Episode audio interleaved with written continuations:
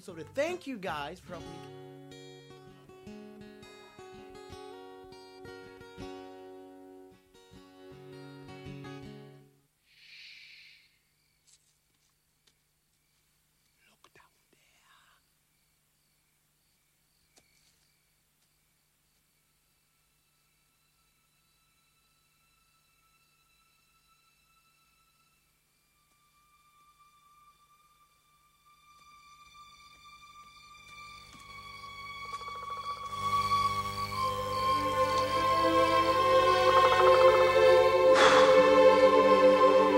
That's not my father. It's just my reflection. No. Look hard.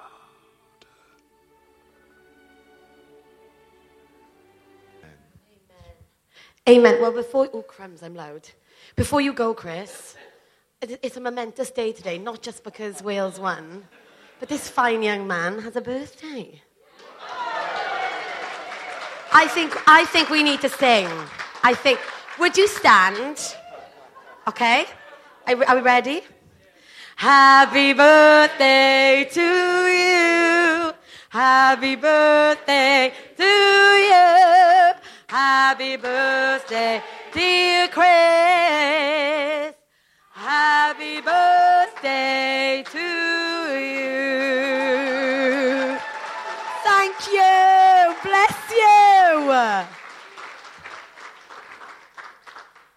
You have an amazing leader an amazing leader. And I thank God for bringing him to this nation. So uh, heaven is most certainly partying over your life today, Chris. Well, it is so exciting to be here. I may be a tad excited after hearing the result. I had no idea. I was like, you know, in rehearsal this morning, when we were rehearsing Up from the Ashes, Hope Will Arise, I was like, Lord, do you mind me prophesying this over the Welsh rugby team? Is that heretical? And he said, No, Kath, because this is the promised land. So I said, Fine. I said, Fine, you know. Oh, I am thrilled. I'm so thrilled. And I'm not sure if my husband is, um, you know, faking this illness for the past four weeks just so that he could watch that match this morning. but anyway, I am so thrilled to be with you here. Um, and uh, this morning, what I'm going to talk to you about is let me just check this is on. Is it on? Is it on? Mm. I am so, I am such a technophobe. Is it on? Is it on? Is it on?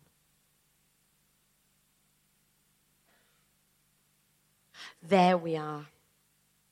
I'm going to talk to you on the theme of voices because in our culture, in our world, there are so many voices that we can listen to. Good voices, bad voices. I mean, you know, we're just surrounded. It's almost like surround sound on a constant basis, whether that be the sound of our friends and family or loved ones, or the sound of the enemy or the sound of the flesh. So many voices. And um, I just want to begin um, by just showing you this little silly video. We won't watch all of it. If you can put this on from the back, um, just to start us off. Hi out there, YouTube world. This is Brian Hall, and I just wanted to make this video because last week, thanks to you guys, I hit 100,000 subscribers. Woo!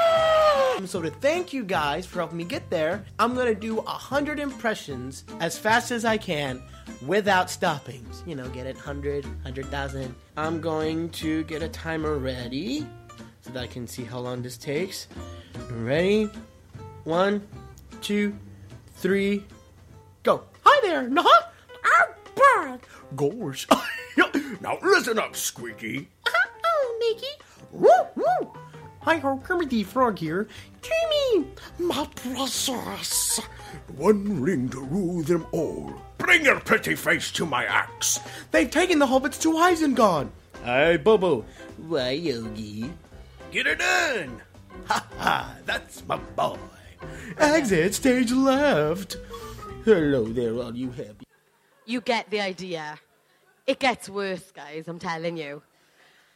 Um, you know, we're surrounded by these voices, and I think some voices bring about a great feeling, others not so much. I listened to some of those voices that he did there, and it brings back such a feeling of nostalgia for me to like Saturday morning kids' TV. You know, we didn't have our own kids' channel back there, but there's so many voices that try and grab our attention. And I want to start off with a little story because a few years ago, Di and I, we were heading to Pembrokeshire for a little holiday. And um, at the time, we had a little KA, and um, it was very beaten up. It wasn't a great car. Um, and as we were traveling there, we decided we would go the scenic route. So uh, we went over the mountains and through the valleys, you know, t- taking this lovely route through our precious Wales.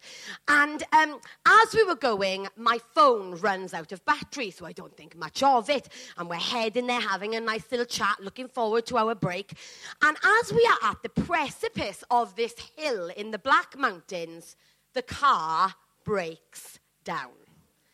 And I'm thinking, oh, good gosh, no, please, I really need this holiday, Lord God. So I'm thinking, right, I'm going to phone my dad. I'm going to phone my dad. He always has the right answers. So I go to my phone, pick it up, it's run out of battery. So I'm panicking. Davs is panicking. I'm thinking, what do I do? So I say, Davs, have you got battery on your phone? He said, yeah, but there's not much signal. So I pick up his phone, scroll through to Dad, and I call Dad. And I get through, and it's in and out because we're in the middle of this kind of vast open space. It's very intermittent. I'm like, Dad? And I hear this man's voice on the other end of the phone, and, and it's in and out. And I'm thinking, this is weird. It doesn't sound like dad. Maybe it's the signal. I'm not, you know, I'm not quite sure. So I'm like, dad, I'm, I'm trying to get through to you, but basically we, we, we've, we've, we've lost control of the car at the top of this precipice, and, and I'm trying to hear him, and he's saying something like, try and bump start the car down the hill, and I'm trying to get a hold of what he's saying, and I can't quite with the signal. And all this time I'm thinking, he sounds really strange. Has he had, you know, Weetabix instead of cornflakes for breakfast. And I, am just a bit confused and I'm not really sure what's going on. Anyway, he tells, I think they managed to get a hold of, bump start the car down the hill. So get off the phone, tell Davs what he said. We managed to bump start the car and off we go to Pembrokeshire. And as we are going, I'm sitting there and I'm processing and I'm thinking, he really didn't sound like himself this morning. And then he, it hits me. I rang Dad off Di's phone. So the whole time I had been talking to my father in law. And it was like at that moment, at that moment, it was like the Holy Spirit said something to me. Kath, it is so important that you know how to discern my voice, the Father's voice in your life. I wonder, do you recognize the voice of God? Because He is a God who is alive and a God who speaks to us. Do you stop long enough to listen to Him? So that when these other voices come and they don't sound that familiar, but there's something about them that's giving you maybe a little bit of good advice, you take it on board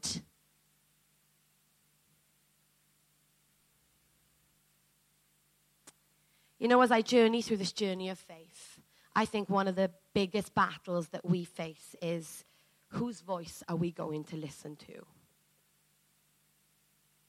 And whose voice defines you?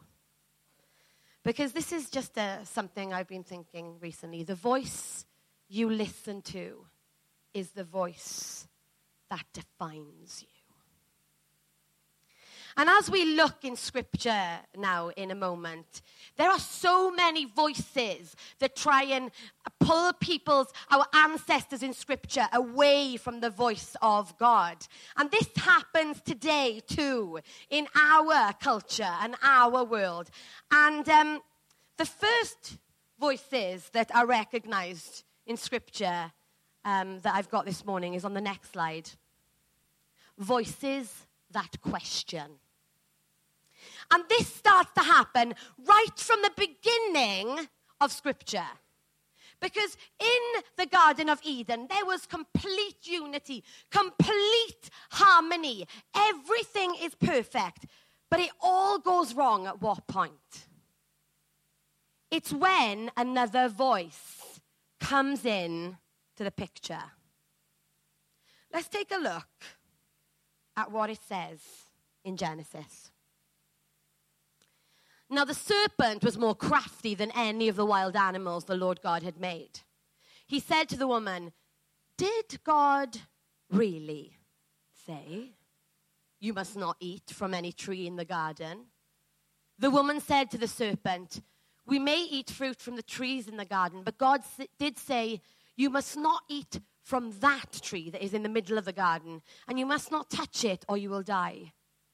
You will not certainly die the serpent said. That voice of an enemy ripples throughout generations to our day today, where he tries to come in with a voice that says, Did God really say? And I love this quote, the next slide.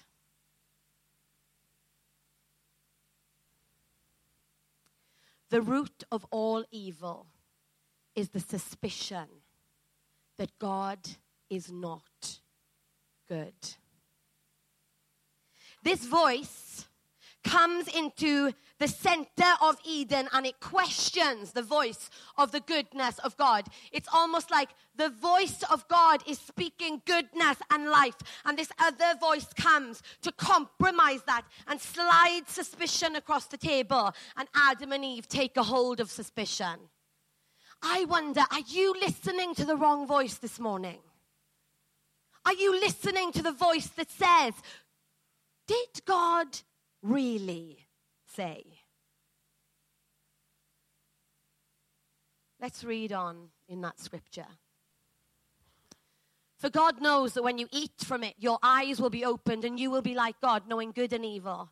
When the woman saw that the fruit of the tree was good for food and pleasing to the eye, and also desirable for gaining wisdom, she took some and ate it. She gave some to her husband who was with her, and he ate it. And then the eyes of both of them were opened, and they realized they were naked. So they sewed fig leaves together and made coverings for themselves. Then the man and the wife heard the sound of the Lord God as he was walking in the garden in the cool of the day. And they hid from him among the trees of the garden.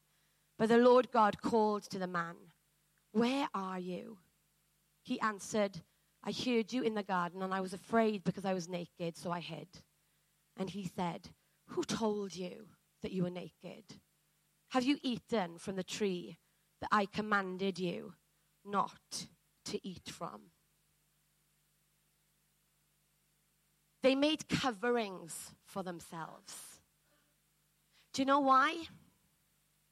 Because at this point in the story, if we can have the next slide, shame and fear is what they step into agreement with.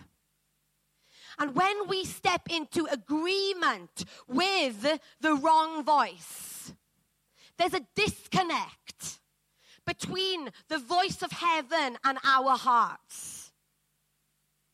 But you know, every single day, just like God did in that garden, He comes running after us and He says, Where are you? Because He pursues us in love every single day with a voice that says, I lavish my love upon you, and even more now in this day under the new covenant. Let's not agree anymore with shame and fear, but step up and align with truth, even when it feels like shame and truth are battering us down so hard. Let's take our stand and look to the God who pursues us. Where are you, Kath?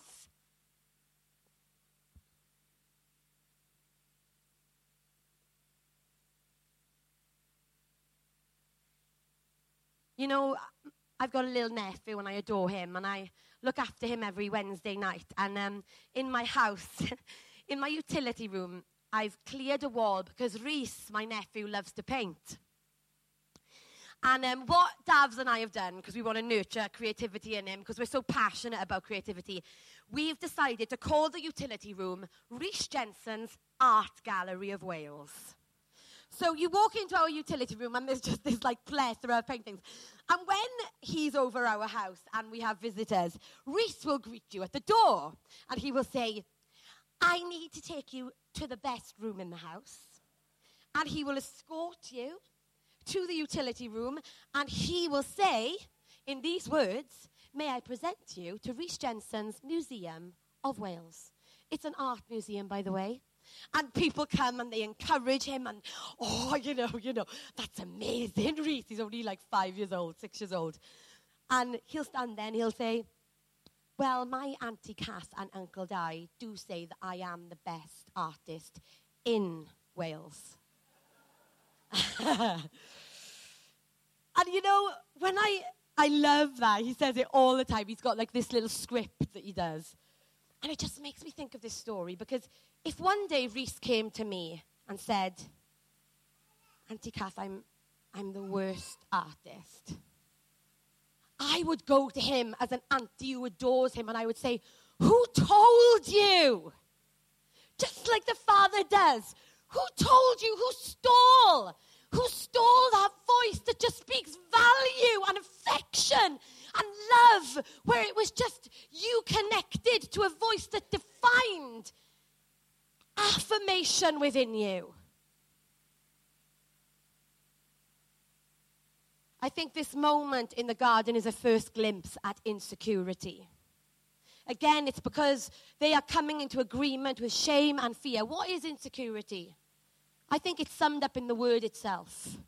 It's looking inside for security rather than looking up. To a God whose ways and thoughts are much higher.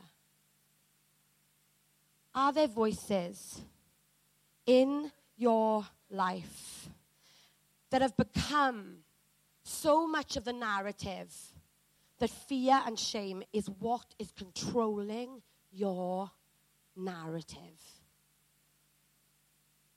This morning, we're going to take a stand to realign with a God who would come to you and say, Who told you? With a God who would come to you and who would say, Where are you? Voices that question. And how you know sometimes in our world i think when when when lies are repeated so much within our heart they become our truth. Don't they? So how then when we're in that moment where we've listened to these lies for so long do we know the voice of god? And the next slide. The voice of the enemy is always one of limitation. But the voice of the Father is always one of liberation. If you're wondering, how do I measure whether this is the voice of God anymore? Because I am so caught up in these thoughts, in these voices, I wonder, just stop, wait. You know, like it says in Isaiah 40, those who wait on the Lord will renew their strength. They will rise on wings like eagles. Stop, wait, ask God, is this voice limiting me or is it liberating me? And if it limits you in any way, it does not come from Him. And the next little sentence that I put together is this The voice of the enemy is always accusatory, but the voice of the Father advocates. May we be a people who fight to listen to the voice of the advocate, to the voice of the liberator, because he is desperate to speak into your hearts, into your situations, into your darkness, into your hopelessness. Voices that question have been voices that have been with our ancestors since the beginning of time let's make a stand against them. And how else do we do this? You know, near where we live in Pontypridd, there's a field called the Pontypridd Common. And uh, I go there to pray most days. And there are man made paths, but um, I love going in my yellow wellies and um, to this little bench. And I love like squelching through the grass. And I've done it so many times now that I've created this little path. So I never walk along the little path that everyone else walks around. I call it the Kath path. And um, I walk through this path, squelch through it. And there's this little path that has been cultivated. And over the summer, me and I went away for three weeks, and I came back, and I couldn't find the path because it had overgrown again. How is that path cultivated? It's cultivated by continuous, repetitive movement from one end of that path to the bench at the other end of it. And I want to suggest if we want to hear the voice of God, we need to cultivate a well worn path between our heart and the voice of the Father. We need to cultivate uh, this continuous, I'm going to walk until I hear the voice of my Father. I'm going to hear it and I'm going to take it out with me and I'm going to shine it in my word and apply it to my life. And then fear, shame comes again, and, and, and, it's, and, it's, and it's killing me. And it's, I'm going to I'm gonna, I'm gonna cultivate that heart that walks to the voice of the Father. I'm going to establish what does He say? He doesn't limit, He liberates. He doesn't accuse, He advocates. And I'm going to take that back into my life. And we're creating and cultivating this well worn path rather than allowing the seeds of fear and shame to grow voices that question. Or I wonder, are we living under voices that quash? Because this is a narrative that comes throughout Scripture also. We look at many characters. I could have chosen Lord's David, a man after God's own heart a man defined by God's voice, anointed to be king, but all of his brothers think otherwise. Think of that line. You know, Jesse lines up his sons, and Samuel comes to anoint one of them as king, but he, he's not in the lineup. Have you got another son? Well, he's out in the field. Surely not him and he comes and is anointed as king. And all of the brothers, they're shouting accusatory words at him, trying to quash this reputation. Surely not him.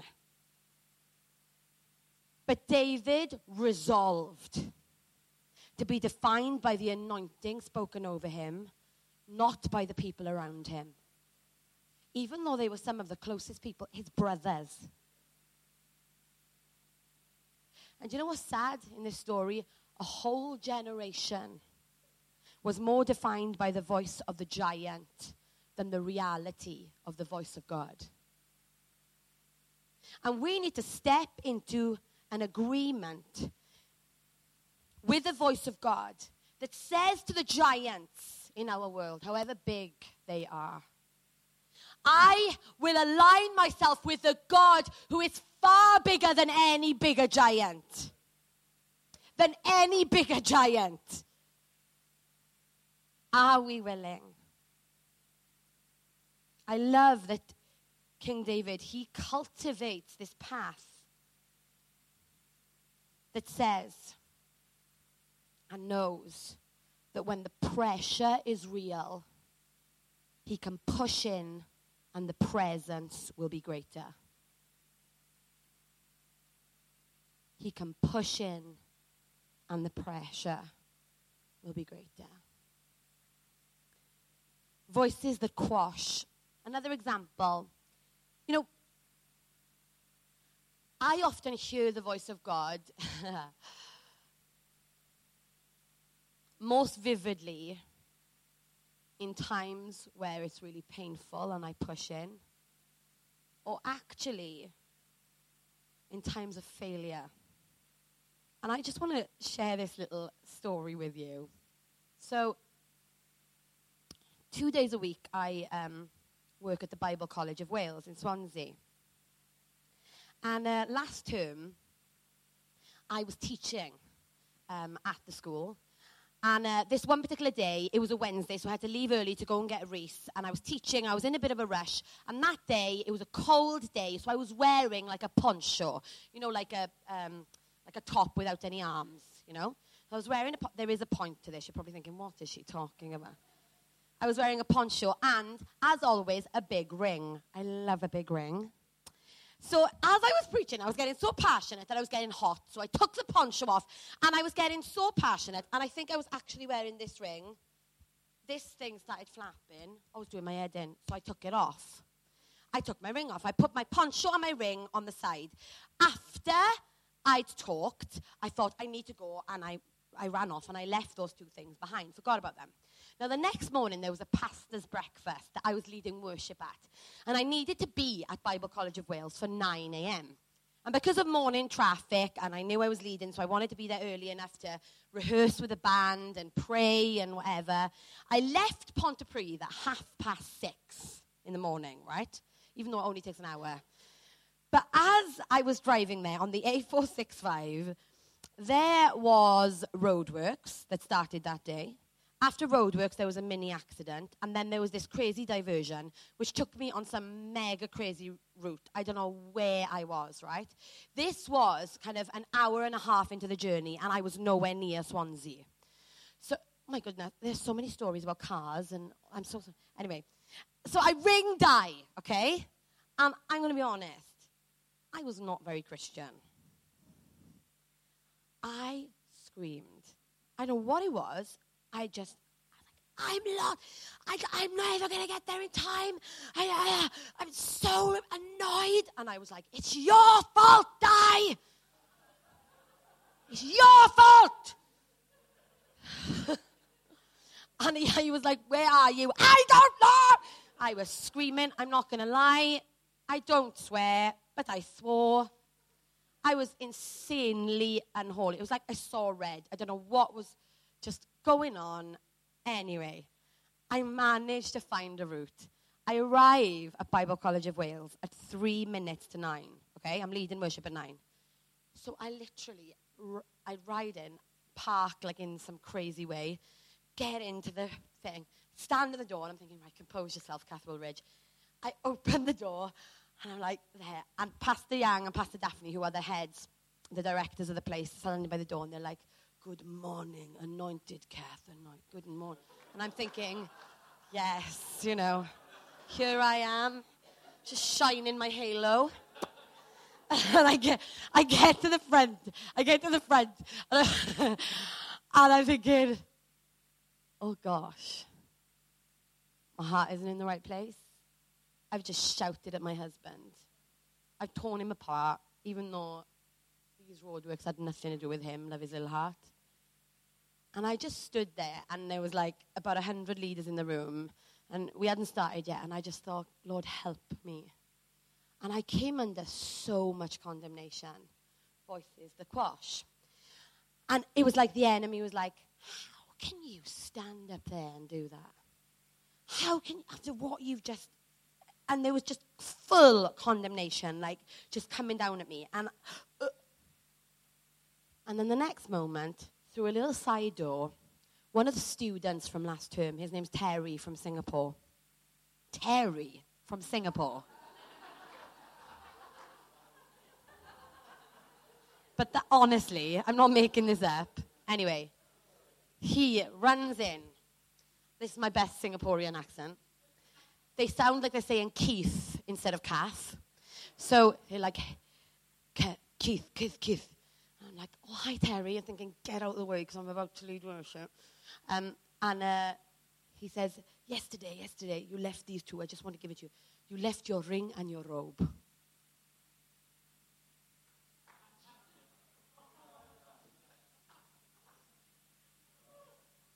And I stood there and I just thought, this is my God.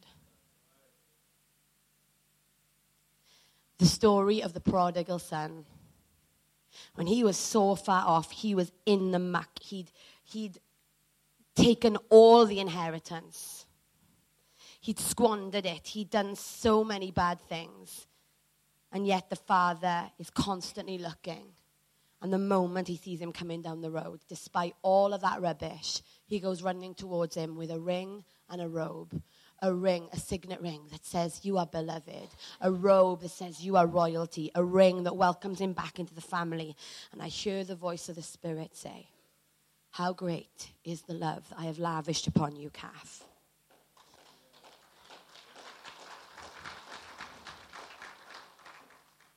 Don't let those voices quash. Yes, repent.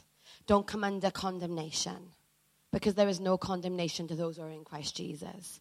Step into your calling, not because of anything you've done, but because of all I am in you. Christ in you, Kath, the hope of glory.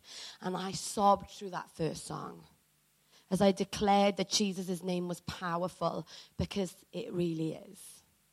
And if there are voices that have been quashing you, that have put shame on your life, just come and repent. Come and realign and see Him run to you with a ring and a robe. And finally, this, this, this story in this point, I will wrap it up as soon as I can. Um, the woman with the alabaster jar. Imagine how many voices that quashed her. She comes in like this filthy prostitute. He was in Bethany. He's reclining at the table. And these people, the disciples, they're indignantly saying to one another, Why this waste of perfume? It could have been sold for more than a year's wages, and they rebuked her. Has God given you a call that looks so radical and so out of the box? And other people, even other people that maybe you think, you should be listening to, but if you know that the Lord has said. And then I just want to go to the next slide because look at this. This is what I love. Leave her alone, said Jesus. Why are you bothering her? She has done a beautiful thing. She did what she could. She poured perfume on my body beforehand. And then this. Truly, I tell you, wherever the gospel is preached throughout the world, what she has done will also be told in memory of her. I love that because it speaks of a God whose voice is eternal. She decided to align herself with the voice of her father rather than the voice of the people who were rebuking her. And as she stands and as she sits, that moment goes throughout history. And we are here in Abergavenny, October the 21st, 2019, and we are smelling the fragrance of that offering because she aligned herself with the eternal words of her father rather than words that would make her comfortable or words that would make her look good in the world's eyes. Let's not settle for voices that question or voices that quash. And this is the final point, guys. This is the voice that we need to listen to. Go to the next slide. Sorry, on the next one. I am the good shepherd. I know my sheep. And my sheep know me. Just as the Father knows me, I know the Father. The sheep hear my voice and know my voice. They listen to my voice, and there shall be one flock and one shepherd. I want to show you a really short video that I think sums this up perfectly.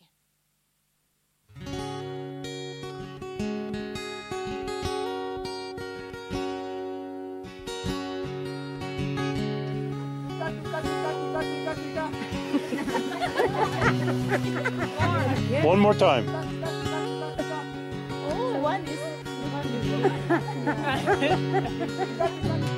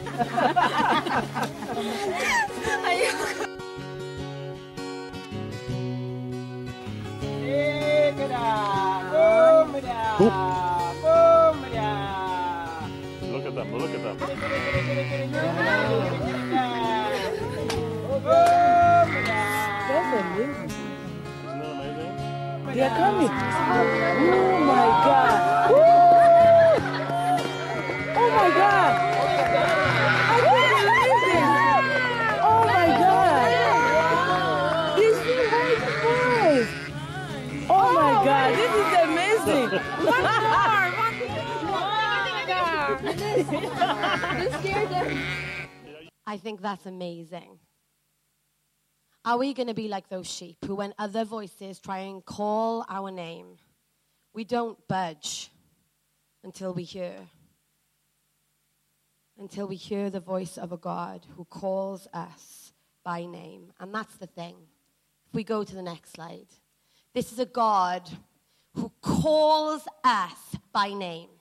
We need to step out of listening to the voices that question, out of listening to the voices that quash, and hone in on the voice that calls your name this morning. Look at these scriptures. It's, these are just some I've picked out. Fear not, I have redeemed you. I have called you by name. You are mine. I stand at the door and I knock. If anyone hears my voice, I will come. Behold, I have engraved your name on the palm of my hands. You are continuously before me, and I could go on. He doesn't just call us by name, He calls you by name. It's not generalized. He knows you intimately and radically. He knows the voices you have been listening to. And He wants to come and He wants you to hear your name this morning, called by Him, to step into an alignment where you are defined by the voice of God. I believe that this morning He wants you to remember who you are. And the only way we can remember who we are is when we look and remember who He is. And I'm going to show one tiny little clip before I sum this all up from my favorite Disney clip in The Lion King that I think shows what this looks like brilliantly.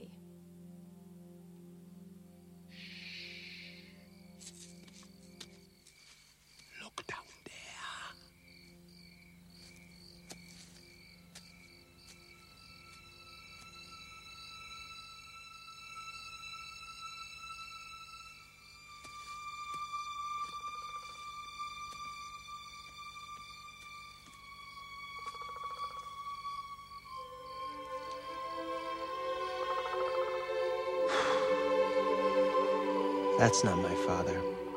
It's just my reflection. No. Look hard.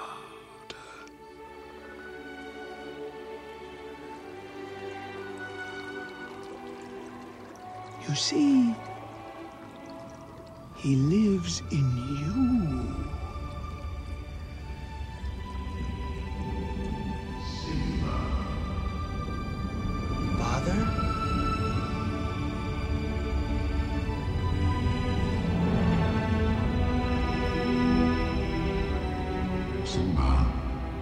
Have forgotten me. No. How could I? You have forgotten who you are, and so forgotten me. Look inside yourself, Simba. You are more than what you have become. You must take your place in the circle of life. How can I go back? I'm not who I used to be. Remember who you are. You are my son, and the one true king.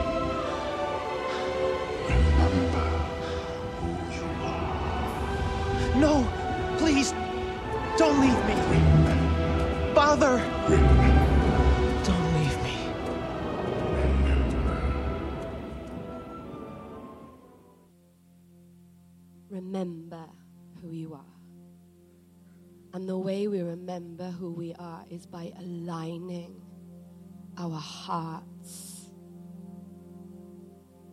by waiting on Him and finding His face, and finding His gaze, and finding His heart.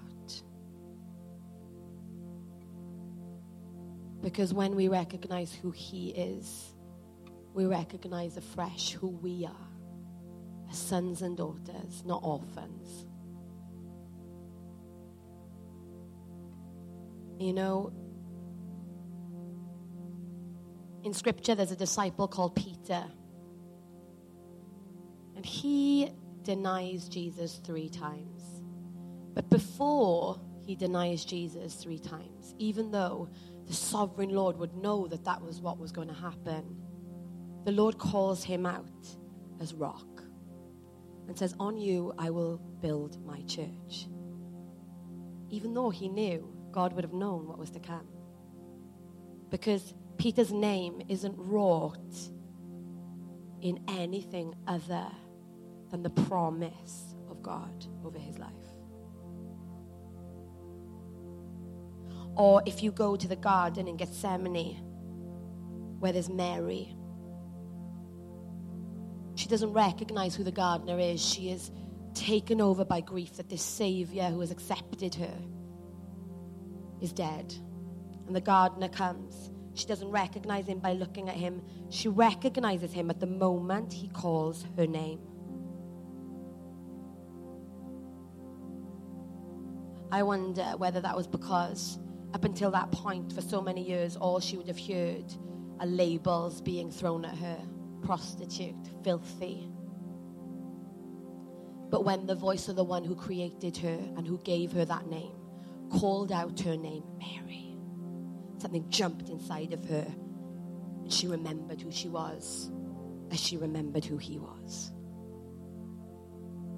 And this morning, I want to say to you if you have been followed, pursued by a voice of fear or shame, let's draw a line in the sand this morning.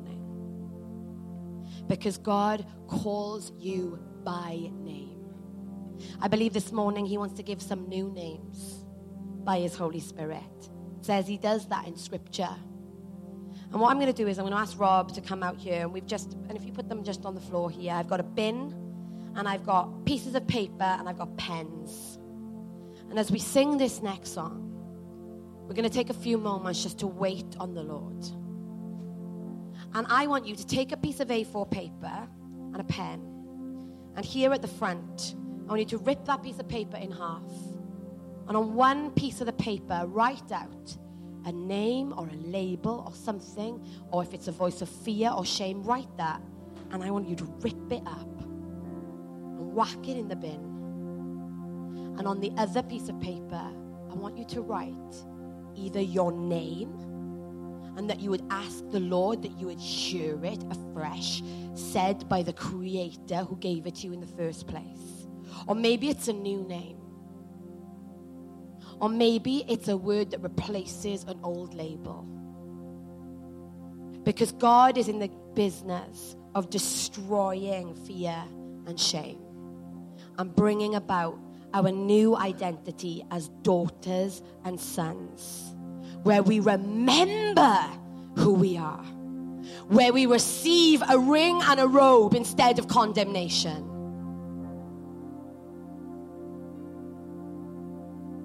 Would you stand with me?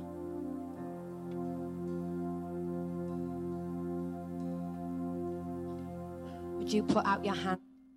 You are able and willing.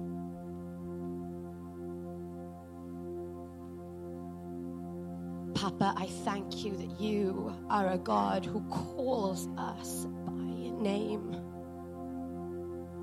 That our names are written on the palms of your hand, Lord God, and you pursue us with mercy and goodness every single day. We are so aware that there are voices who try and come in to question and to quash, and we don't want to stand for it anymore, Lord. We want to agree afresh this morning with the voice of a father who calls us his children, with the voice of the Spirit who will comfort us, and with the voice of the Son who continuously raises up a banner of liberation and advocacy over us. Lord, would you come this morning and would you, by your Spirit, minister to us and help us remember who we are. We send fear and shame back to the pit of hell where it comes from. And we rise up with a sound of victory in this place. As we sang earlier, Hallelujah, our God reigns. And this morning, by your Spirit, Lord, would you recycle the ashes into beauty? Would you recycle hopelessness into hope? Would you recycle our despair into joy, Papa? That we would walk out of here this morning with our new name, with the name that you called us rather than labels that have labeled us failure, not good enough, ugly, depressed. All of these names, Lord God, that are not from you, Papa.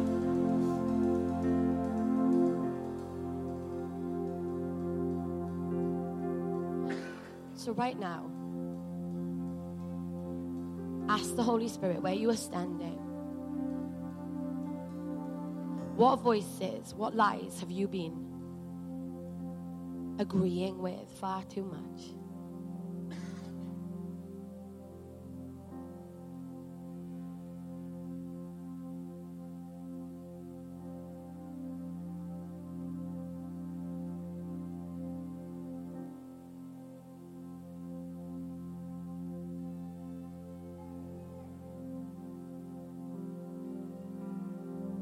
And now, Holy Spirit, we ask you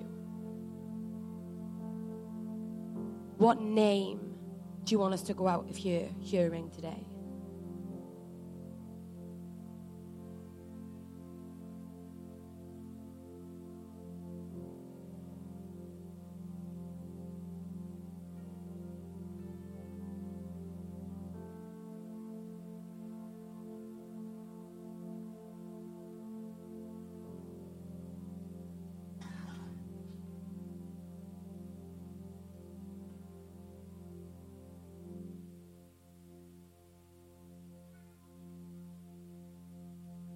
Three, we're just going to make a declaration all at the same time.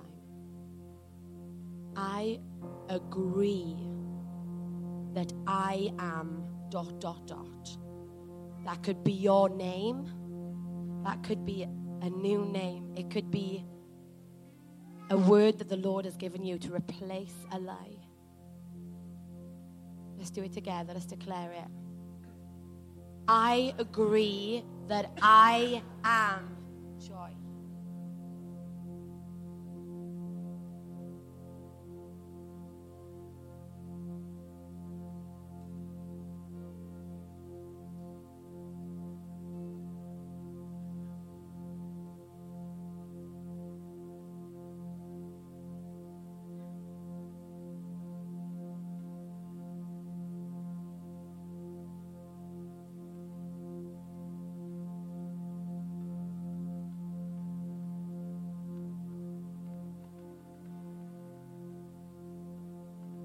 Agree with the voice of liberation. Agree with the voice of the advocate this morning.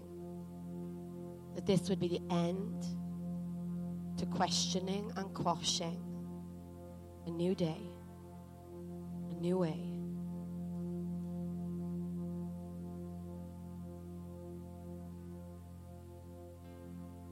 Just before I invite you up, I want to tell you this one quick story. If there are some of you who are thinking, how can I listen to this voice, Kath, when I have been perpetually battling with maybe it's a promise that hasn't come to pass, maybe it's a voice of fear that has just overtaken you.